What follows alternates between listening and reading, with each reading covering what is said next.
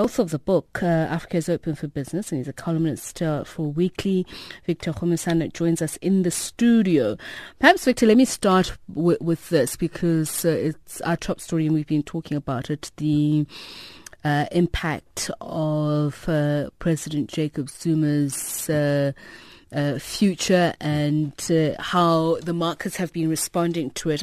Is it because of positivity just in terms of flows in emerging markets or the fact that money continues to pour into our bonds, a suggestion that the markets aren't really uh, perturbed by him staying on? Come on, uh, you had the point. Uh, our market commentator now saying buying rumors, sell facts investors are a lot more long term, a lot more relaxed, and they know that South Africa is not closing down as a country.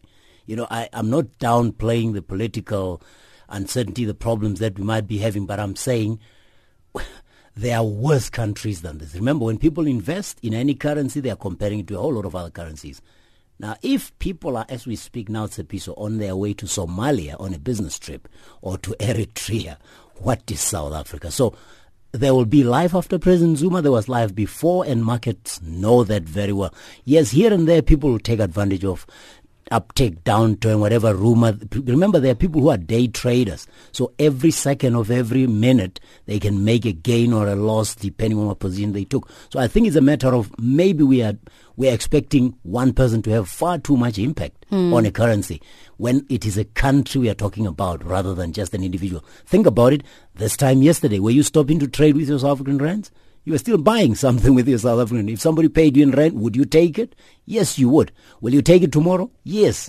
Hmm, so what's hmm. the problem? Uh, really? And the value, is in the fundamentals, yeah. still remain the same. The fundamentals remain the same. If South Africa is not acceptable, you downgrade it. But some people find even countries that are downgraded to be attractive because there are countries that are not even graded. So your junk status, yes, but so what to some investors who are looking at the 20-year horizon? And, you know, as you talk about that downgrading, uh, Victor, and I know this is sort of uh, straying into some sort of sensitive ground for some people, but basically we're still saying there's still more value for you Ching, whether or not President Jacob Zuma is uh, head of Tsepiso, South Africa is a democracy. It's got strong institutions. Some of them are weaker than others, but the judiciary has proven over and over. The protection of minority investors, very safe. The banking sector, with the problems and the allegations and findings that there were collusion, collusive activities, they are still very strong financial institutions. The stock exchange itself, very strong. Doesn't mean there are no problems, but what I mean is, if you have such institutions, you have the infrastructure we have. You have the mineral reserves we have. We have the kind of business entrepreneurship that we have here. Nobody's going to run away from this country, believe me, because of Jacob Zuma. If they are looking at the short term, yes, they might find it problematic if they don't believe in his style. And yes, there are problems there. But I would rather not we create the impression that this country is going to fall and rise on him. He is a leader. He is important. If he has problems, there are implications for us. But I think there will be life after him. There was life before him.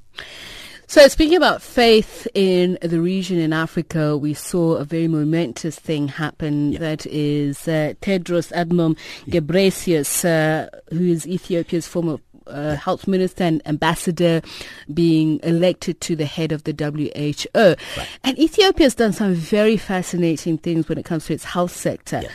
So what does that say for Africa's future, at least at the helm of some of these multilateral institutions?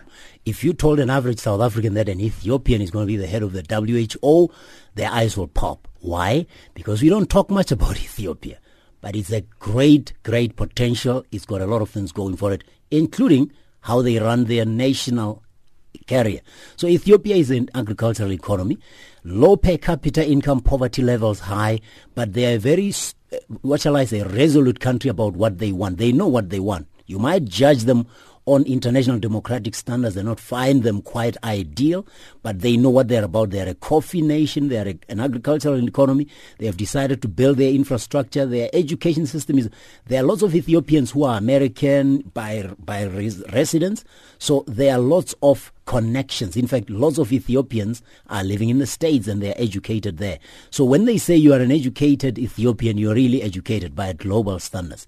And there are lots of things that are happening there, as I say. But the symbolic value of an Ethiopian going to the head of the WHO, although this is just an international, shall I say, member organization kind of, to be the director of that has a lot of symbolic value, including the mere fact that Africans are underestimating themselves. Mm. We have a lot more than we have to offer.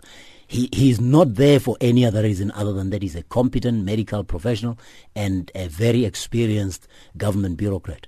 So let's stay with uh, East Africa. And you spoke about coffee. Let's talk about tea now. An anticipated increase in the price of tea because yeah. of output. Yeah. So what does that mean for Kenya? Okay.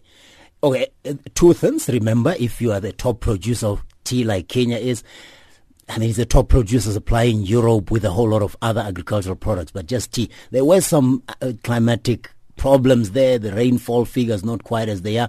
So the drop in the production will only mean those who have managed to produce anything will make more per whatever unit of tea they're selling. But eventually, you don't want to be an unreliable supplier of any commodity. But shortage of any commodity, Tsebiso, has the upside and the downside. It mm. depends on where you are, how long your horizon is with regard to your, your perspective. But shortage on the global markets will only mean those who are buying will pay more. Just a quick one, Victor, because we're running out of time. Uh, G7 leaders met yeah. this weekend, and Africa had been anticipated to be part of that agenda, but that did not happen, overshadowed. Yeah. It seems this happens a lot because of uh, their regional issues, the recent bombings in the UK. Sure. What does that? What's the overall impact on this for us? Are we just failing I'm to? sick of African leaders waiting and taking more G7 seriously than taking themselves seriously. They wanted to go there and discuss migration. Africans drowning in the sea trying to go to Europe. Why? Because we're mapping up our country. So I'm saying good for them that the G7 didn't have time because why would you go all the way to G7 to talk about matters that affect you, including terror attacks, including the fact that you're not running your countries properly, that your own people have to run to Europe all the time. Next thing Europe wants to dominate us, we accuse them of foreign intervention. I say good for G7. They are showing us that when you are a group of nations like the African Union is, you prioritize what's local not foreigners. Basically, get yourself organized. Yeah. Thank you so much for speaking to us.